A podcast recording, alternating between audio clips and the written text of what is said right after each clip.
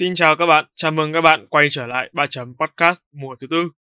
Và đây là số Behind the Scene tháng 2. Đây là một số Behind the Scene mà mình thu âm trong những ngày cuối cùng của năm dương lịch 2021. Nói thật là những cái khoảng thời gian cuối năm ấy thì mình luôn luôn gọi là có một số những cái cảm xúc nó khá là deep các bạn ạ. Không biết các bạn có giống như mình không? Khi mà thỉnh thoảng có những cái phút suy tư, suy ngẫm về một năm vừa qua khoảng thời gian thời điểm của mình hiện tại đã làm được những gì và nghĩ về những cái kế hoạch trong tương lai của mình thực hiện những dự án dự định nào mà con đang bỏ đang dở. Như các bạn đã nghe tất cả các tập podcast trong một thứ tư ấy, thì dễ dàng nhận thấy một điều đó là một thứ tư không có một cái intro chính thức. Thật ra là cái việc này nó cũng nằm ngoài cái dự đoán của mình ngoài dự tính của mình. Bởi vì là khi mà mình hậu kỳ cho cái tập đầu tiên với cô Liên ấy có một cái đoạn mà mình đã viết sẵn viết riêng có nhiều đoạn intro riêng cho cái tập của cô ấy thôi. Nhưng mà về sau khi mà mình nghe lại thấy là nó lại đúng quá nó lại hợp lý với cả toàn bộ season. Cho nên là mình cũng mình cũng không muốn viết thêm một intro nữa. Đấy là cái lý do thứ nhất. Cái lý do thứ hai đấy là khi mà các bạn nghe có thể thấy đó là một cái concept rất là mới khi mà mình thử triển khai trên podcast một thứ tư.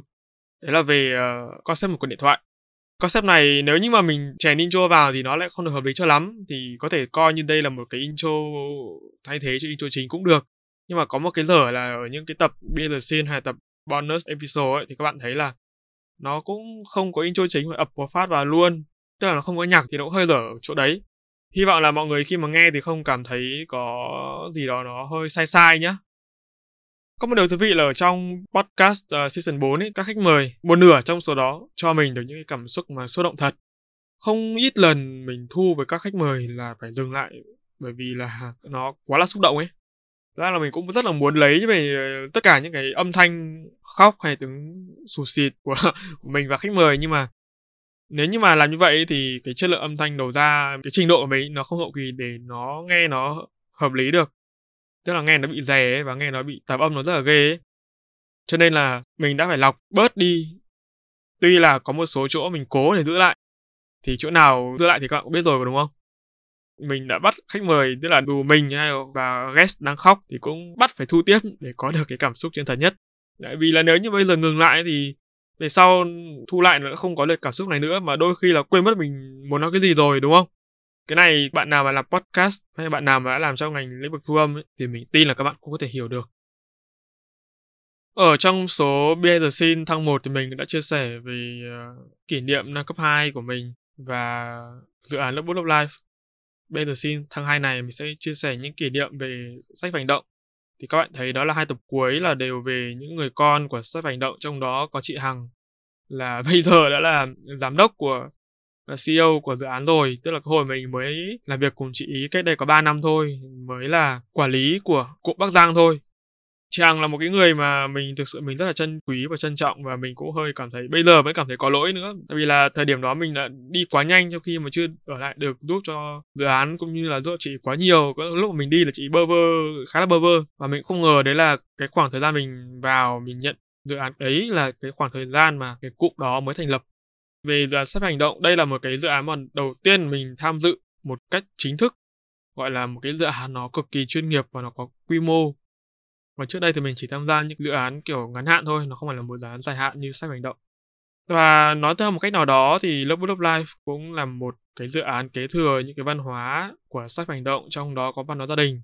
Nhưng mà có một cái ở trong văn hóa gia đình mà mình không thể nào mà đưa vào Love Book of Life được, đó là văn hóa thiền trà. Rõ ràng là văn hóa thiền trà thì nó hơi quá, nó là một cái hoạt động thôi các bạn ạ. Nhưng mà cái hoạt động này nó rất là hay, nó giúp cho mỗi người sẽ gọi là tĩnh tâm lại và ngồi chia sẻ với nhau một cách chân thành nhất, thẳng thắn nhất trong một cái không gian tĩnh lặng. Bạn nào mà thiền trà rồi thì sẽ biết cái bộ môn thiền trà này rất là hay, cái không gian của nó mình rất là thích.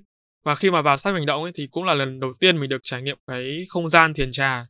Sách hành động nó là một cái dự án mà nó kết nối rất là cao và mình đã được may mắn cộng tác với những cộng sự rất là tuyệt vời kỷ niệm đáng nhớ nhất đối với mình ngoài cái việc mà phi đến tận 60 80 cây về Bắc Giang ra với cái tốc độ bàn thờ 80 90 cây số, không, 80 thôi, nó 90 thì hơi quá. Đó thì có một cái kỷ niệm nữa đó là kỷ niệm ở chuyến đi Tam Đảo. Thực sự là chuyến đi Tam Đảo đó là một chuyến đi cực kỳ nhớ đời luôn và mình rất là tiếc khi mà mình đã có một cái video mình quay ở trên Tam Đảo.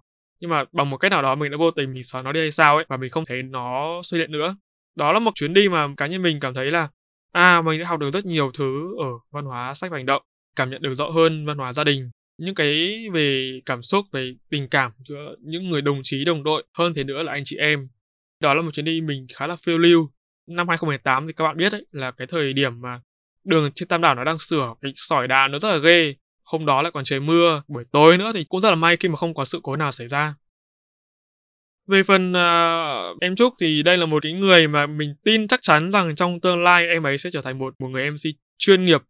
Như các bạn đã trải nghiệm khi mà nghe Trúc nói có thể thấy là cái thần thái và tất cả những cái phong cách ngữ điệu nó đều rất ra dáng một MC. Ăn đứt host luôn. Lúc mà mình thua mình Trúc mình mình mình hay đùa là không biết ông là host hay tôi là host nữa. Tại vì nó nói còn tốt hơn cả mình các bạn ạ. Trúc thì có một khoảng thời gian cộng tác với mình trong vai trò là MC trong một cái talk show và cũng bằng một sự tình cờ có chủ đích thì bây giờ anh em mình vẫn kết nối được với nhau chắc là cũng là vì chung một cái dòng máu sách và hành động mình vẫn thường nói đùa là, là như vậy.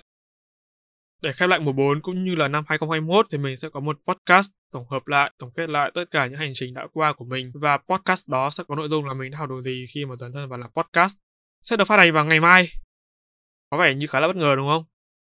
Mình muốn kết thúc cái season 4 này trong năm nay cho nên là mọi cái lịch như các bạn thấy là lịch phát hành đều được đẩy sớm lên hai ngày. Ok, vậy là tập Behind the đến đây sẽ được kết thúc. Và mình cũng còn rất nhiều điều muốn nói với các bạn nữa, nhưng mà mình nghĩ là tất cả những điều này thì nó sẽ không phù hợp với cái nội dung của tập, cho nên là mình xin dừng lại tại đây. Hy vọng là trong thời gian sắp tới các bạn sẽ luôn ủng hộ 3 chấm với season 5 sẽ là season mở màn cho năm mới 2022 chắc chắn là sẽ còn rất nhiều những cái dự định nội dung. Nó thật ra với các bạn nhé là mình rất muốn làm mình muốn làm rất nhiều thứ có rất nhiều ý tưởng nhưng mà thực sự là thiếu nguồn lực để triển khai. Bởi vì như các bạn biết đấy podcast tại Việt Nam thì đến bây giờ nó vẫn chỉ là một cái side project thôi. Và nó thực sự không phải là công việc chính. Đối với mình cũng vậy, đó không phải là công việc chính của mình. Cho nên là những cái thời gian mà mình dành cho podcast nó cũng không được nhiều như khi mà mình làm việc chính. Trừ khi nào podcast nó giúp mình kiếm ra được một khoản thu nhập đủ để mình có thể nuôi sống bản thân và xa hơn là gia đình, thì lúc đó mình mới có thể suy nghĩ lại về việc đi theo con đường làm podcast. Đó là nói vui một chút vậy thôi, tại vì mình là người khá thực tế. Và mình nghĩ là các bạn cũng nên suy nghĩ như vậy đi. Tất nhiên là mình nói như vậy thì không phải là mình cho rằng là podcast như một thú vui, mà nó là một side project, có nghĩa là một project phụ và nó vẫn chiếm một khoảng thời gian nhất định của mình. Ok làm ăn hơi nhiều rồi. Chính thức gửi lời chào đến các bạn nha. Ba chấm podcast xin chào các bạn và hẹn gặp lại các bạn tại những season tiếp theo. Ba chấm off.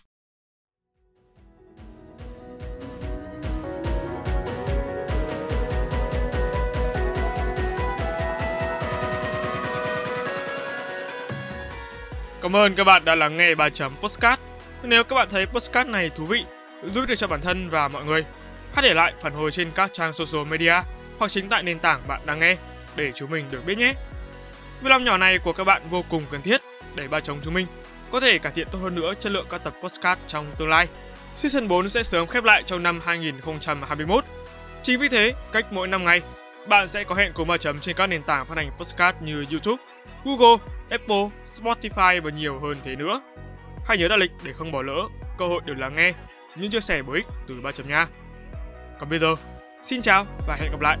Ba chấm off.